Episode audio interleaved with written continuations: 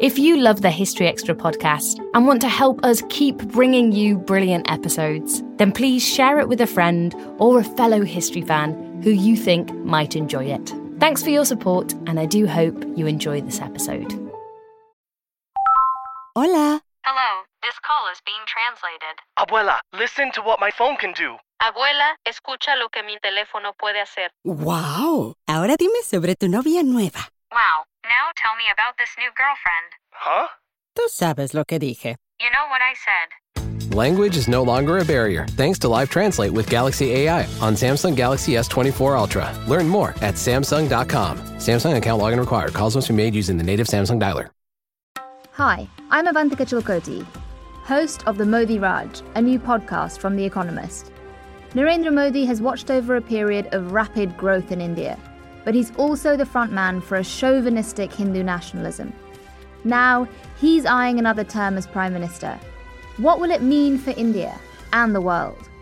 I've been trying to get inside his head. Listen now to the Modi Raj from The Economist, wherever you get your podcasts.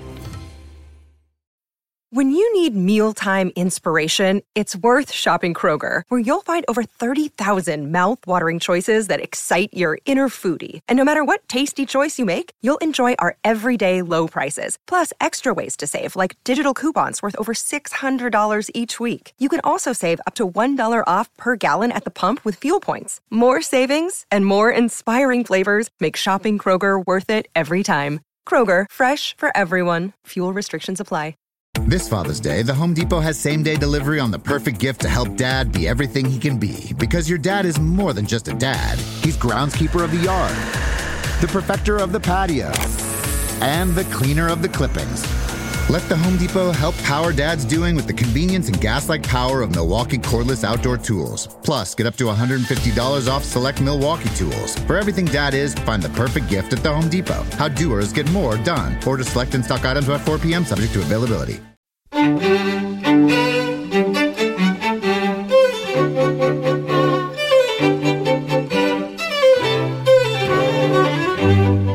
there is a real strategic necessity, as far as Hitler's concerned and the Nazis are concerned, to hold on to Normandy as absolutely long as possible. That's really why they fight so close to the coast. That was James Holland discussing the battle for Normandy in 1944. But I really never quite expected to be this close to what may be, you know, the, the skull of, of medieval royalty. And that was Sarah Gristwood in the crypt of Tewkesbury Abbey.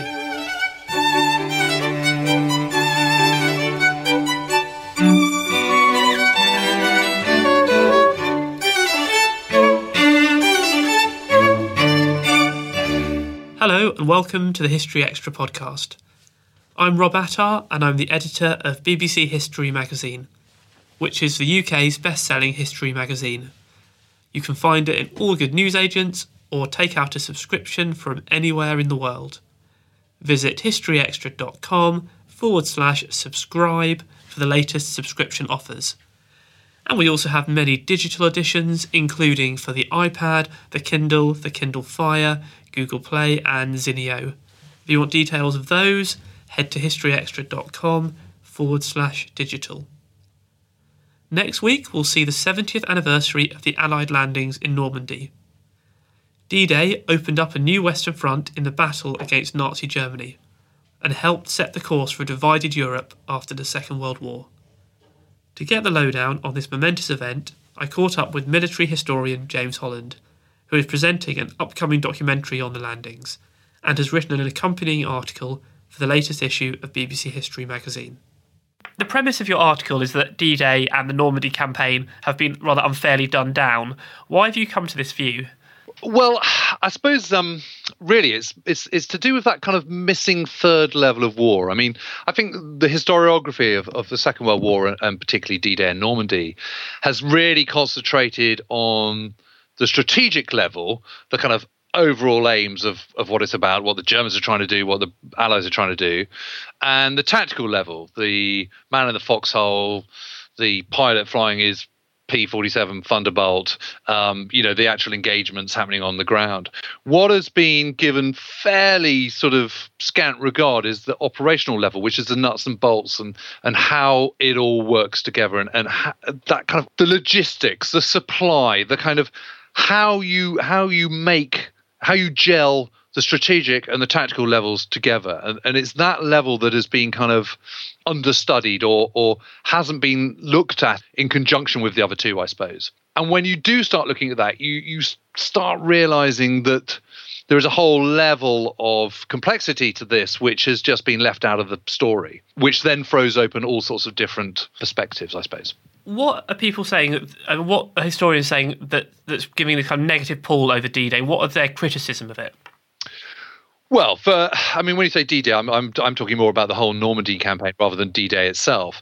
Um, I think particularly the the Allied under the underwhelming effort of the Allies that that somehow the Allies are bashing their heads against a brick wall of highly motivated, highly trained, tactically flexible German troops, and not getting very far. And this is criticism that happened at the time. I mean, you know, th- there was an appreciation of, of how the battle was going to play out beforehand, which was broadly guide. You know, there was nothing more than guidelines. But you know, for example, on sort of D plus seventeen, a couple, you know, just after a couple of weeks after D Day, it was expected in the pre-invasion appreciation that the Allies would be some 50 miles inland, uh, which is why they hadn't really particularly bothered with training to fight through Bocage country, for example.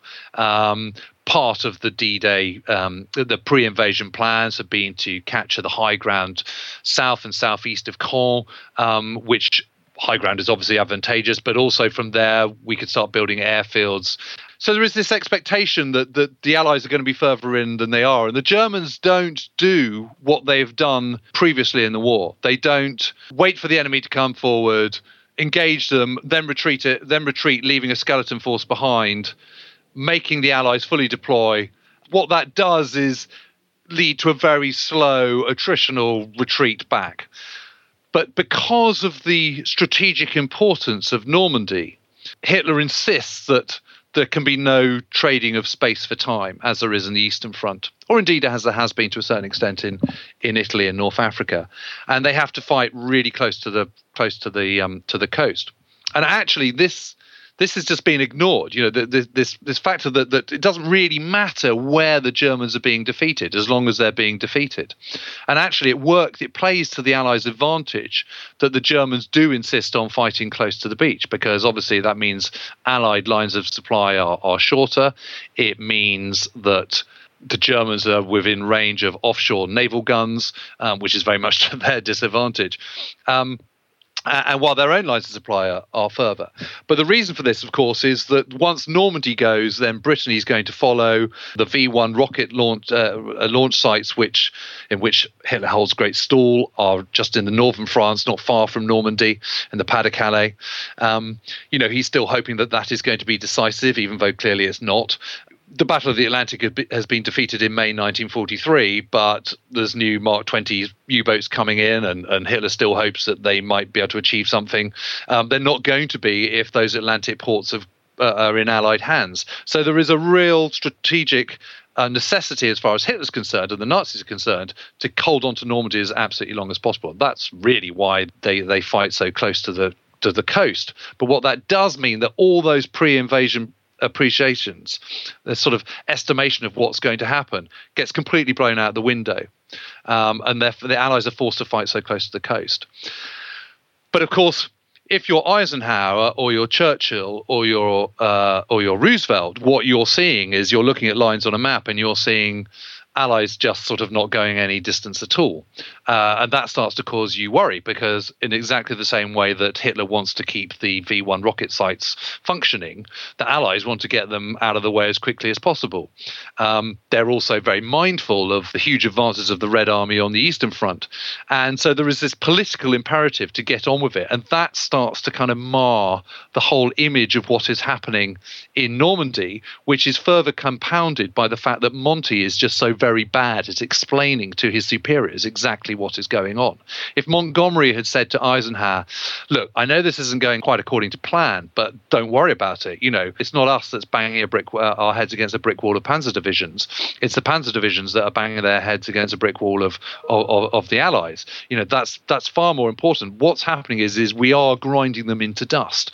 Hold your nerve, it will be fine. Because if we can defeat them entirely here, then once the floodgates are open, then we'll be away. And of course, that's exactly what happens. So your contention is we have to judge the whole Normandy campaign, compare that to what was what the objectives were, and see if they succeeded in that case. Yeah, absolutely. I mean, it's very interesting that you, you know that there's a, there's a rather wonderful diary by a chap called Chester B. Hansen, who was the senior aide to General Bradley, who was the American ground forces commander and Hansen keeps a very kept a very detailed diary, and there's this one entry he makes where he's visited by a senior reporter from the New York Times. And the New York Times guy goes, You know, this is ridiculous. You know, you're not getting anywhere. You've got to take more risks. You've got to just go for it.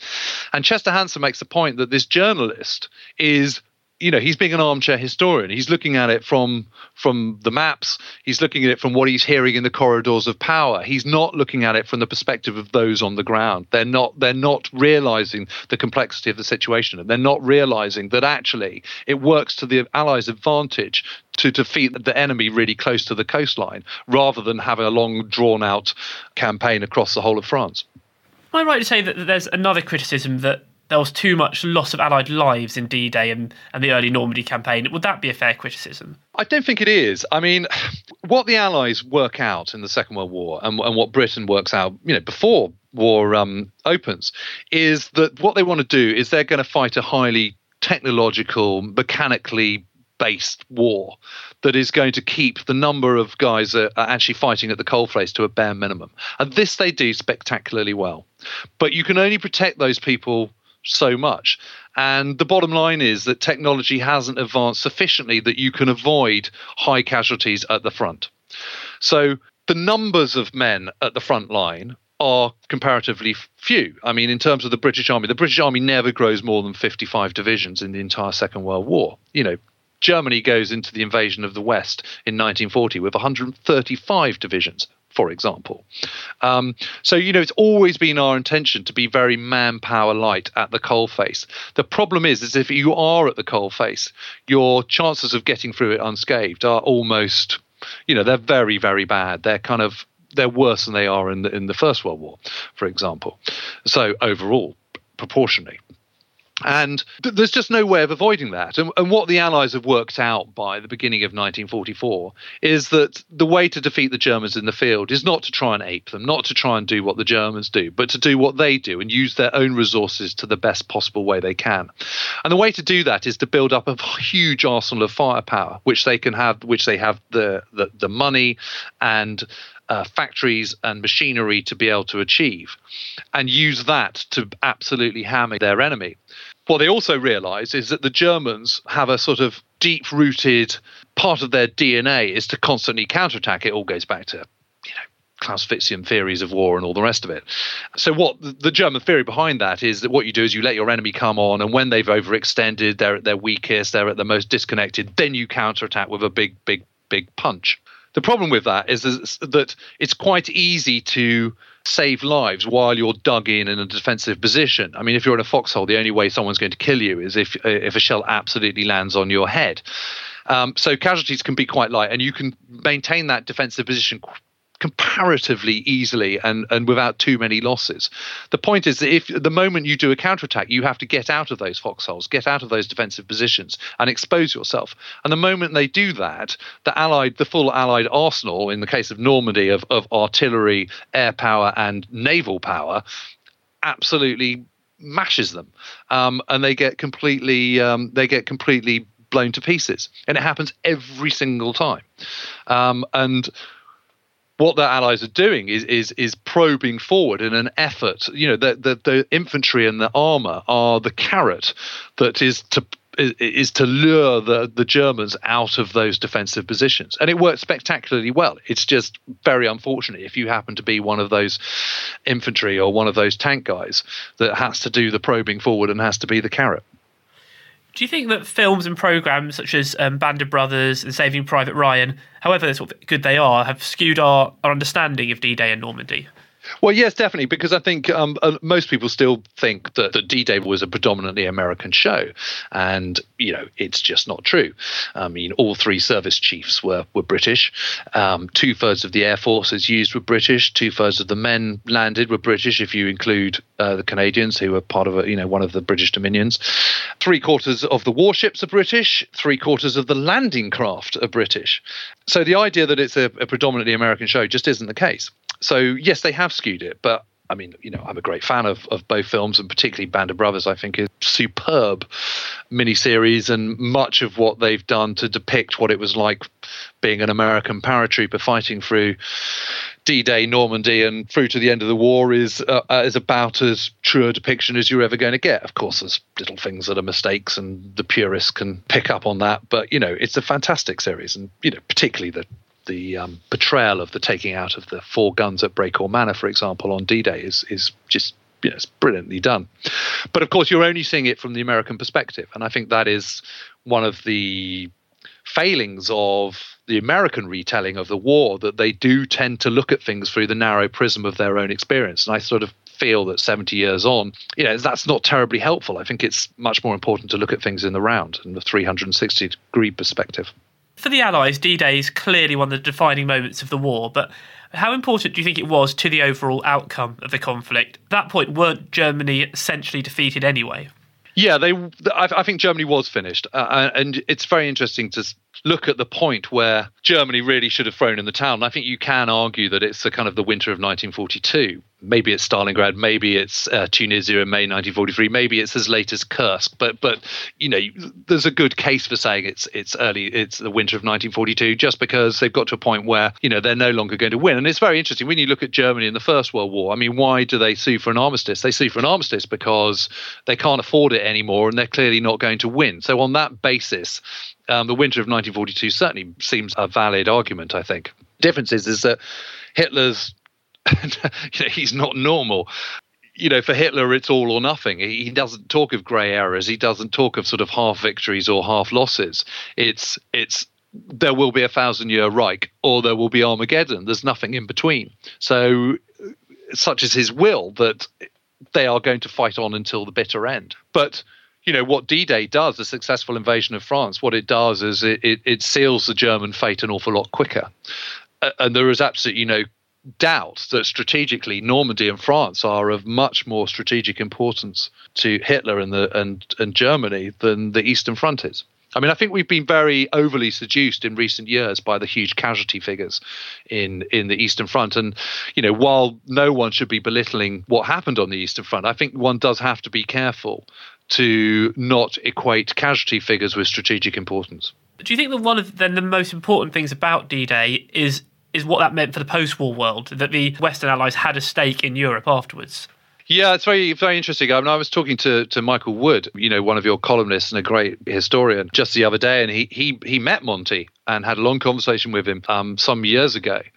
Uh, in, in 1966, actually, the 900th um, anniversary of, of the of uh, the Normandy invasion of Britain. And he was when he spoke to Montgomery, all he was talking about was his post-war disappointments and you know his sadness that uh, Europe had been split up and the Iron Curtain had been developed and all the rest of it. And you know, and, and he still profoundly felt that had they followed his strategy, that none of that would have happened and that Germany would have remained in the West and blah blah blah. I mean, you know, you can argue the toss about all that, but certainly it would have been a hell of a lot worse if we hadn't invaded.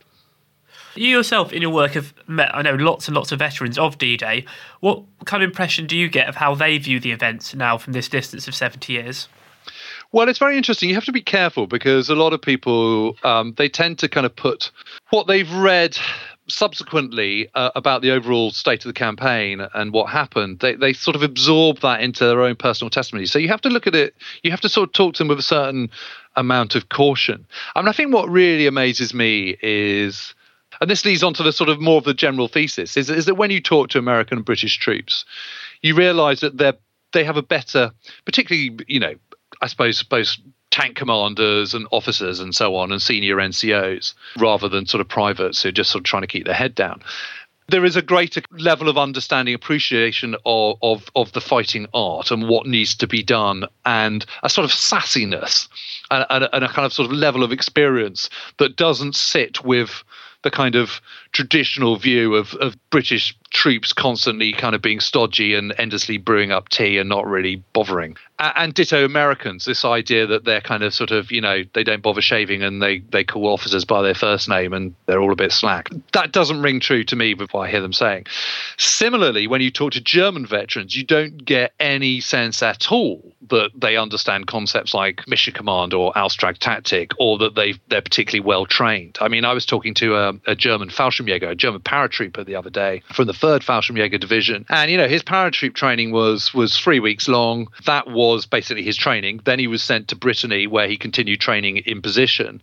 And what they trained to do was route marches, laying mines, digging foxholes, a bit of firing. I mean, they never once trained with tanks, for example. And you sort of think, well, they're the elite ground forces in in the Wehrmacht, and yet this idea of them being sort of tactical geniuses and hugely flexible and operationally flexible, I, it just doesn't really ring true.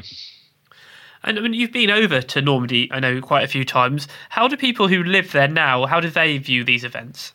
Well, it's interesting. You you might expect them to be quite bitter about it. I mean, you know, Caen was almost completely obliterated casualties of as many as 30,000 French civilians. Lots of villages completely blown from the face of the earth. Falaise, the ancient capital of the conqueror, pretty much blown to dust, Saint-Lô completely blown to dust. You might expect them to be quite bitter about it, but you never get a sense of that at all. I mean, I suppose it's because it's such an industry over there. I mean, they have their farming, um, and that's uh, and they have the Normandy industry, the tourist in- industry, and I get the impression they're all very proud of it, really. Do you think the French story sometimes gets missed out of narratives of D-Day and the Normandy campaign because they weren't actually doing much of the active fighting? Yeah, well, they certainly weren't until Patton landed in Brittany. Yes, I suppose it does to a certain extent. There's been a sort of trend in recent years to sort of play down SOE and, and the resistance movement and everything. But you know, resistance it's, it's interesting. I mean, you know, you you get sort of new perspectives from from what's happened in places like Afghanistan, where you can see that a bunch of ill-trained poorly equipped fighters can hold up the most modern, sophisticated armed forces the world has ever known without too much difficulty. So I think the problems the resistance caused to German forces in France and, and the kind of headache they provide, the fact that German troops can never entirely relax because at any time they might be, you know, someone might be taking a pot shot at them or a bridge might be blown up or a railway blown up or whatever. Um, I think that has a kind of more debilitating factor than people probably have given them credit in recent years and also the intelligence they were gathering was was very important for us in the in the build up and in terms of part of creating a picture of what was going on in Normandy, but also to help with the deception plan. So I think all that's important. I, I, also think it's very unfortunate that de Gaulle is so routinely ridiculed by by historians because actually I don't think the Allies played it terribly well. I mean, you know, clearly de Gaulle was arrogant. Clearly, he was a pain in the neck and, and insufferable in many ways. But the big problem was that the Americans refused to accept him as de facto leader of uh, of Free France. And even though the British had accepted him as head of the Committee of National Liberation in, in the summer of 1943, um, and even though de Gaulle was by 1944 clearly the figurehead of uh, uh, unifying factor behind um, French resistance, the Americans still refused to accept him as de facto leader because um, they said that you know he could only be leader when proper democratic elections had been carried out. Uh, and actually, that wasn't very helpful because I think you could have said to do, you know, we could have said to De Gaulle, look, you've got to have elections, but you're de facto leader, but you are only de facto leader. You're not you know authorized leader until those elections happen. But in the meantime you know we're happy to give you give you our support which indeed they do at the end of august. It could have been a hell of a lot messier than it actually was because had they retreated across france the germans retreated across france in the way that their allies were expecting the battle could have been a lot more uh, drawn out uh, and a lot more bloody uh, and a lot longer. And as Allied forces pushed forward and were concentrating on defeating Germany, they would have taken their eye off the ball on civil affairs as they had in, in Italy. And into that power vacuum, just as happened in Baghdad in 2003, would have come all sorts of uh, heinous elements French politics before the war was incredibly fractious uh, and certainly hadn't improved by 1944. So you could have had civil war very easily breaking out. I think it was more by luck than by judgment that that didn't happen. And the fact is, as we went. The Allies landed in Normandy without French liaison officers, without the support of De Gaulle, uh, um, without the full support of French forces and De Gaulle, and that could have very easily been solved had the Americans been less dogmatic about their their insistence on immediate democracy. There have been a great many books written about D Day and Normandy. Are there any that you'd particularly recommend to someone who's listening who wants to find out more about this story? Yeah, well, from the British perspective, I'd definitely recommend the new book by John Buckley, Monty's Men. Um, it's less on the American side and it's less on the German side. I mean, it does what it what it says on the tin, so to speak. It is it is about the British effort in Normandy, um, and, and it's very good and very fair and very balanced and brings all sorts of um, draws on all sorts of of material, which is generally hasn't been brought together before. So that's very good. I mean, if you want a sort of a, a great yarn of what happens in on D-Day, then you can't go far wrong with Cornelius Ryan. To be perfectly honest, I mean, it's just a great story. Bearing in mind that it was sort of written in the '60s when a lot of the documents and papers that are now available weren't available to him. Um, so for, for for entertainment, I'd I'd go for Cornelius Ryan. For exciting new perspectives on the Normandy campaign and particularly the British involvement, definitely John Buckley. You've got your documentary coming out, and when this goes out will be in the next few days. Could you give us a, a brief idea of what people can expect from that? Well, yes, I'm just trying to sort of open people's eyes. I think there's so many kind of very entrenched myths about D Day and the Normandy campaign, which have become so entrenched, they've become sort of widely accepted. And I think sometimes, and a, and a 70th anniversary is a very good opportunity to do this, you need to just sit back and look at this stuff afresh and go, hang on a minute, that doesn't all quite add up. And, and is there a new way of looking at this? And it's not revisionist for revisionist's sake, it's, it's just having a fresh set of eyes over a very well trod subject and discovering that there are, in fact, a number of new perspectives which I hope will surprise people. That was James Holland. Look out for his article on D Day in the June issue of BBC History magazine, which is on sale now. Also, this month, Derek Wilson explores a Tudor murder mystery. Admiral Lord West reveals the Royal Navy's impact on the 20th century and we're kicking off a new series of oral histories of the First World War. You can get hold of our June issue in all good newsagents and digitally for the Kindle, Kindle Fire, iPad, iPhone, Google Play, Kobo, and Zinio. James Holland's documentary Normandy 44 will be broadcast on BBC Two on 9:30 p.m. on Friday the 6th of June, which is of course the 70th anniversary of D-Day. James is also one of the organisers of the Chalk Valley History Festival, which takes place at the end of this month and features a fantastic lineup of speakers. For more details of that event, please visit cvhf.org.uk. And if history festivals are your thing, then don't forget that tickets are currently on sale for our 2014 History Weekend. Taking place from the 16th to the 19th of October in Malmesbury, Wiltshire, the festival features talks from dozens of leading historians, authors, and broadcasters. For more information and to purchase tickets, please visit the website historyweekend.com. And I should tell you that a couple of talks have already sold out, so please do get hold of your tickets soon to avoid disappointment. Hola. Hello, this call is being translated. Abuela, listen to what my phone can do. Abuela, escucha lo que mi teléfono puede hacer. Wow. Ahora dime sobre tu novia nueva. Wow, now tell me about this new girlfriend. Huh? Tú sabes lo que dije. You know what I said. Language is no longer a barrier thanks to Live Translate with Galaxy AI on Samsung Galaxy S24 Ultra. Learn more at Samsung.com. Samsung account login required. Calls must be made using the native Samsung dialer. This episode is brought to you by Etsy. Sound the gifting panic alarm. You need to get an amazing gift. Wait, no, the perfect gift. Relax. Now you can use gift mode on Etsy. Gift mode on Etsy takes the stress out of gifting, so you can find the perfect item for anyone and any occasion. It's easy. Just tap or click gift mode on your Etsy app or Etsy.com. Then answer a few short questions about who you're shopping for and what they like. And gift mode instantly gives you curated gift ideas based on hundreds of personas. Now it's simple to find gifts made by independent sellers for all the people in your life. So whether you need a housewarming gift for the new homeowner or a birthday present for the pickleballer, Gift Mode has you covered. Need to find the perfect gift? Don't panic. Try Gift Mode on Etsy now. The Hargan women seemed to have it all. We were blessed. My mom was amazing. But detectives would soon discover inside the house there were the bodies of two women. A story of betrayal you would struggle to believe if it wasn't true. I am just praying to God, this is a sick joke. From 48 Hours, this is Blood is Thicker The Hargan Family Killings. Listen to Blood is Thicker The Hargan Family Killings wherever you get your podcasts. It's now time for the latest history news with our website editor, Emma McFarnon. Archaeologists unearthing the remains of a Roman fort on the west coast of Cumbria have discovered what could possibly be a lost Roman harbour. Oxford Archaeology North and a team of volunteers who are excavating a settlement at Maryport Roman Fort have uncovered what is believed to be an earlier fort and lost Roman harbour to the north of the site.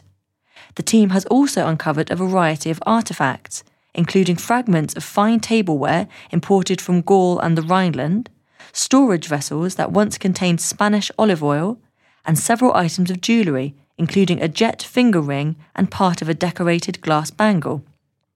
The project is helping researchers to better understand the daily experiences of those who lived at Maryport.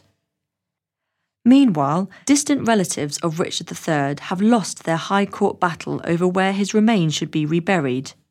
The Plantagenet Alliance Limited, who are campaigning to see the former king reburied in York, challenged the Justice Secretary's decision not to consult further before granting a licence to the University of Leicester to excavate the remains. The licence also enables the university to decide where the remains are reinterred but on the 23rd of May, the court announced that the Plantagenet Alliance's application had been unsuccessful. The judgment read There are no public law grounds for the court interfering with the decisions in question. In the result, therefore, the claimant's application for judicial review is dismissed. You can read more about this story at historyextra.com. Thanks for that, Emma, and don't forget to visit historyextra.com for all the latest history news. Tewkesbury Abbey in Gloucestershire has a long history that dates back to the 11th century.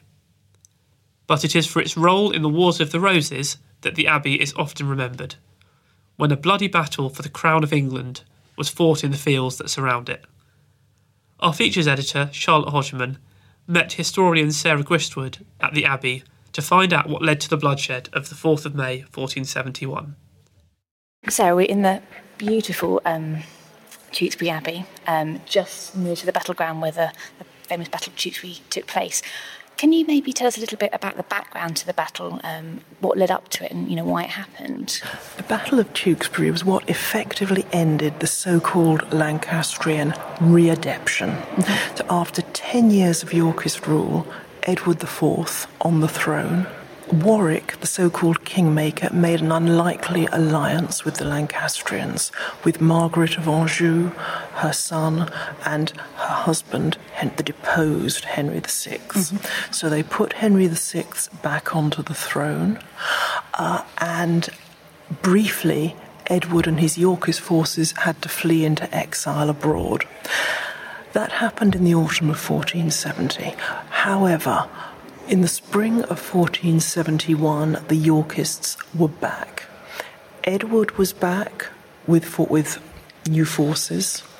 Clarence, who was married to Warwick's daughter, Isabel, and who obviously had at first been, you know, allied with Warwick, mm-hmm. came over back to his brother's side. So by the time Battle of Tewkesbury came around, there were all three York brothers here yeah. Edward, Clarence and Richard, Duke of Gloucester, the future Richard III. Mm-hmm.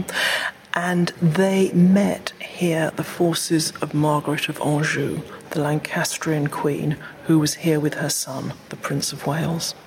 And there had already been quite a serious battle at Barnet um, mm about a month prior to the Battle of Tewkesbury, mm-hmm. um, which has seen the Lancastrians um, quite thoroughly defeated. Mm-hmm. What, what made them carry on um, after that? Well, for one, I mean, they didn't have very much choice but to carry on. Mm. But yes, the Battle of Barnet was fought on exactly the day that Margaret of Anjou landed back in England, mm. having spent, you know, obviously a long time of exile in France. Yeah. But so she was greeted by this news that Wa- Warwick, her great powerful ally, had been killed, and the, uh, the chronicles report that understandably she was very heavy, massively distressed. But nonetheless, she had an army with her, and she was trying to get across the Severn River into Wales, where Jasper Tudor was also assembling forces. So there was still a very real chance that they could have won. You know, Edward had a huge victory at the Battle of Barnet, yes, and Warwick was killed. But winning one battle doesn't win a war. When they met here, you know, it really, I think, it could have gone the other way. Yeah, I mean, Margaret of Anjou, she sounds quite a formidable lady. Um, was she the driving force, think, behind this? I mean, she was sort of driving her son on, wasn't she? I think there's no question that Margaret Mm. of Anjou was the driving force of the Lancastrian royal family. Yeah. You know, with her great allies among the nobles, men like the Duke of Somerset. Her husband, Henry VI, after all, had had these long periods of insanity. Yeah. That's what really forced, that's what really started, you know, the conflict, the turmoils off and gave the Yorkists their opportunity. Yeah. Her son was still a teenager, of whom, you know, we don't know that much. Yeah. No, it really was Margaret of Anjou who struck the all important deal with Warwick. Yeah. Edward was actually executed after the battle. Wasn't well, he? well, there are question marks over exactly Oh, right. what happened to Mm. Edward, the Lancastrian Prince of Wales, whether he died in the thick of the fighting or Mm. very honourably, or whether, more likely, he was killed afterwards. Right. And of course, as soon as the Yorkist forces got back into London, Margaret of Anjou's husband shared the fate of her son. Henry VI also died that night. It was put out that he died of, quote, pure displeasure and melancholy. Yeah, sure. I mean, I think everyone knows what happened to him. Yeah. But of course, that really took Margaret of Anjou out of the game Mm. because then, with no son and no husband, she had no cause for which to fight. So the Battle of Tewkesbury, what happened here, really did end the Lancastrian cause for the next decade and more. kind of makes you wonder what would have happened if um, Anne, because Anne was married, wasn't she? Anne Neville was married to the Prince of Wales for Mm-hmm. Yes, a little the short time. yes. Mm. What would have happened if they'd had a, A, a child. Mm. Well, absolutely. If Anne Neville had had a son by the Lancastrian Prince of Wales, it would have given a, a cause. It would have Mm. given the Lancastrian cause someone for whom to go on fighting.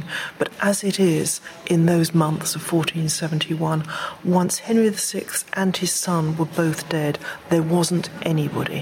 Henry Tudor would not at that point have looked like an obvious Lancastrian candidate. Partly because, of course, his own Lancast- you know, Lancastrian blood claim was really pretty weak. Yeah. And also, he was at this point himself still a teenager. So he went into exile abroad with his uncle Jasper. And it really did look as if the Lancastrian cause died hmm. here. It's only later events, it's only, you know, the fact that a dozen years later, Edward IV died early of illness, leaving again Yeah. only a child to succeed him. That, and then Richard III's takeover that fractured the Yorkist cause Yeah. and gave the Lancastrians a new opportunity.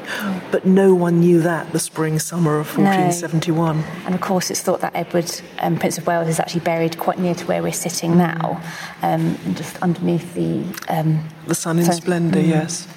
Um, Which, of course, is the symbol of, of the Yorkist dynasty, the, the, the, the sons of York, Yeah. yes. But, of course, the plaque and probably the painting are a Victorian. Mm. Um, yes, we know that Edward is buried here. And uh, some time ago, apparently, they did find some bones which could possibly Mm. be those of, of the Lancastrian prince. Yeah. But, uh, you know, barring another Richard III Yes. at Leicester moment, we don't really know. Um, and of course, the abbey is also known. Um, it was it was used as a sanctuary, wasn't Mm. it, by some of the fleeing Lancastrians after the battle? And it's um, could you tell us a little bit about that? Yes, this is one of the most controversial things. Mm. The Abbey, we believe that, you know, that Margaret of Anjou and those around her would have sheltered here during the battle, maybe watched from the tower. Mm. But afterwards, as the Lancastrians, you know, were fleeing in defeat, many of them came into the abbey and tried to claim the right of sanctuary. And the stories vary. You know, one story says that that Edward and his men actually pursued them into, a ch- into the church with drawn swords, which was, you know, a very shocking Mm. thing to do. And that the abbot at that moment was actually celebrating Mass at the high altar and advanced towards them, you know, with the host. And that, that Edward then withdrew, but there, there was, you know, that, that may or may not be a Yeah. romantic story, but Edward then withdrew. There was a huge debate, and effectively it was, it was reluctantly conceded that no, these men could not claim sanctuary here. Uh, and there was a huge slaughter. So such a slaughter that it is said that the church had and the churchyard had to be reconsecrated, though we've just been told that there aren't actually altogether records of that. How did um, people react to that that that event? Um, Well, you see, here you come up against one of the big issues about the history of the Wars of the Roses, which is it was very much a propaganda war. Yeah. See, after all, most people in the country wouldn't necessarily have known anything about what was happening here, and when they were informed, they'd probably have had the official Yorkist version. I mean, I'm quite sure it caused shock and horror among mm. all those who knew about the slaughter. Yeah. Especially if there were, you know, acts of violence on consecrated ground. But there are there are several different reports. There's one, the uh, the arrival, the arrival of describing um, Edward Edward's, you know, resumption of the of, of Yeah. the throne, which oh has him behaving in the most chivalrous fashion possible. Mm. You know, so so I think one can't altogether assume that everyone in England then would have known No. exactly what had gone on. and that is kind of the image you, you have of him, isn't Yeah. it? The sort of gold, the tall, handsome golden, Golden king. Prince, yes. Yeah, and, Yeah. and then to have this sort of event happening, it Yeah, doesn't, you know, and, that's right. And then also the death of, of Henry. Of Henry under such suspicious circumstances, mm. yes, that's right. But then, of course, later in the Tudor reign, mm. then you know the pole had swung right, the pendulum Yes. had swung right round again. So then we're hearing the Lancastrian version, and there'd have been every enthusiasm to tell you know how appallingly. Yeah. Do you think it? Do you think it happened in the abbey, or My guess is I'd have thought not in the abbey. I'd have Yeah. thought outside the actual doors. Yes. Yeah. And do we know how many? And we people? know, well, we what we know, of course, is that the leaders were taken off, Mm. and the next day there was a kind of nominal show trial in the marketplace, and they were ex they were executed Right. there Yeah. and buried here and uh, buried in what's now the shop, I Yes. believe. And um, what happened to um, to Margaret uh, of Anjou and also to Anne Neville? Who Hmm. were they around this area when the battle was actually taking place? Well, Margaret was was here, yes, certainly, and so we assume that most likely Anne was with her. But they fled. They were captured. Uh, Three days later, somewhere near Malvern, you know, so sort of Yeah. some miles away, having taken shelter in a, a poor religious house, is how the description went. And then you see, Margaret had been such a powerful player, but now she'd become an irrelevance. Yeah. She had no one left for whom to fight. Yeah. She was taken as Edward's captive and I displayed, you know, in triumph, much the way that, that, that you know, in, Mm. in, in the Shakespeare play it was said uh, Caesar would display Cleopatra. Yeah. But then she was, you know, first in the tower, then in fairly lenient captivity, then after some years ransomed to France and died in obscurity and poverty. For Anne, it was a very different business. Mm. Anne hadn't been a player before then.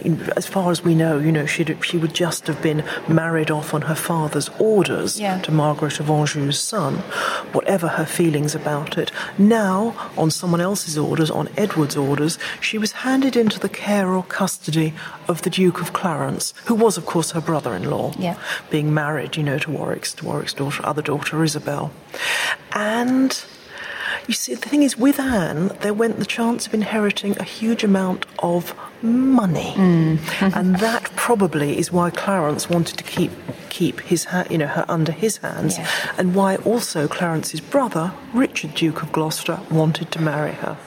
And there were lots of stories that Richard was after Anne, that Clarence actually kept her hidden, you know, hidden away, Mm. and that Richard had to smuggle her out. You know, there are stories of her being disguised as a kitchen Yes, maid yes. before Richard married Mm. her.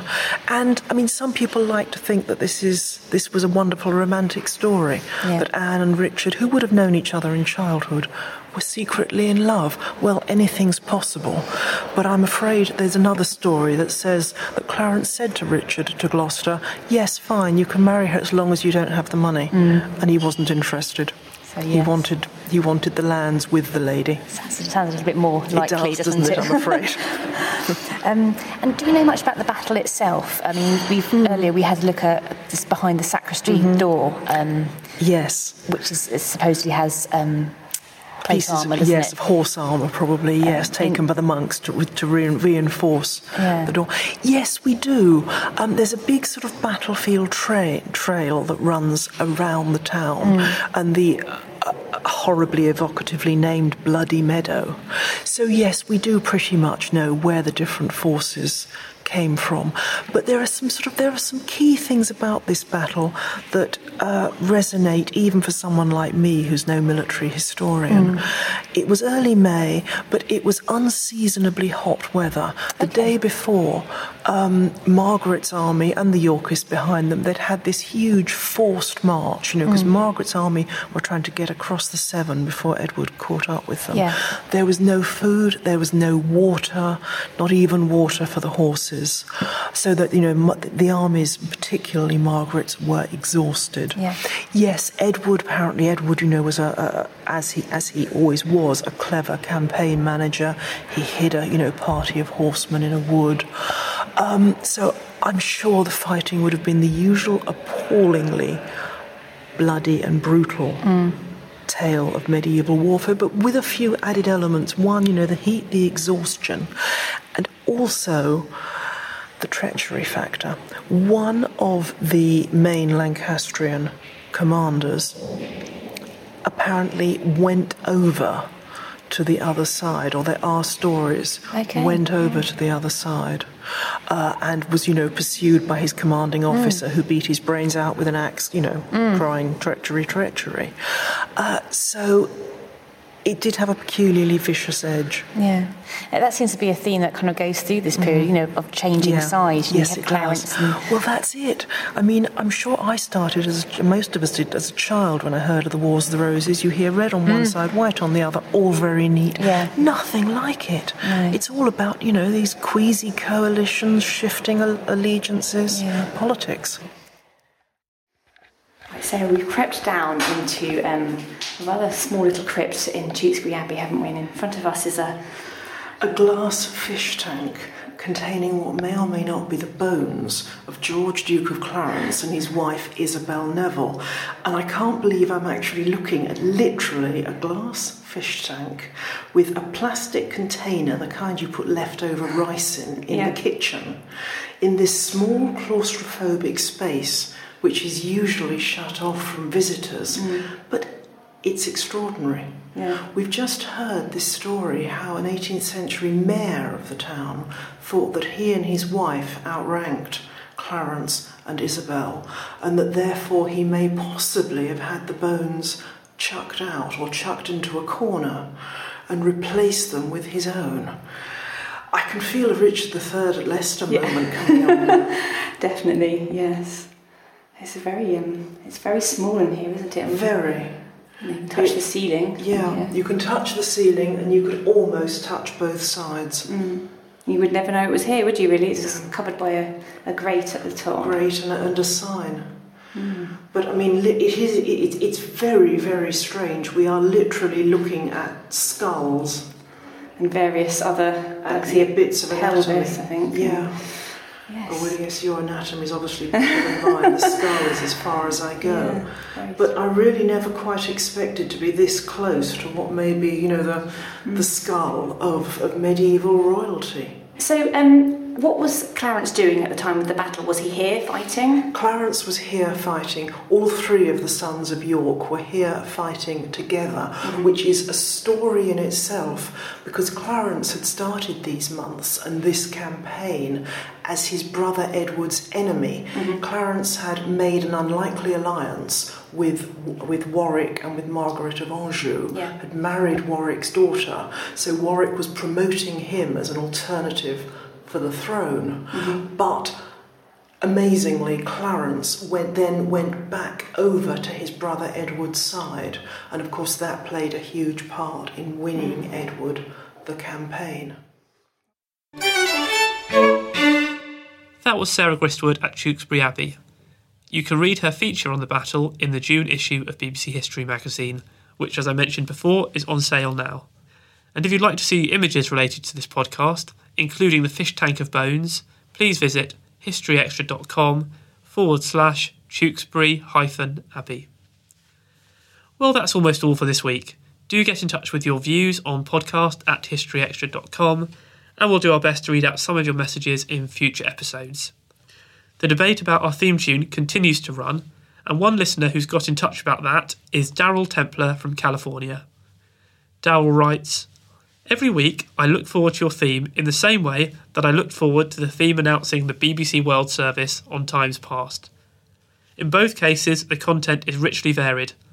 Please continue doing what you do so well. Thanks for that, Daryl, and do please keep your messages coming in. And as well as email, you can keep in touch with us on social media, follow us on Twitter at History Extra, or find us on Facebook where we are also History Extra. And do make sure to check out our website, historyextra.com, for the latest news, quizzes, galleries, articles, and previous episodes of this podcast that go back to 2007. Next week, we'll be broadcasting a special interview with the winners of this year's Wolfson History Prize, and that episode will be coming out next Tuesday rather than next Thursday, so do make sure you listen in early for that. This History Extra podcast was recorded on location in Tewkesbury and in Bristol and produced by Jack Fletcher.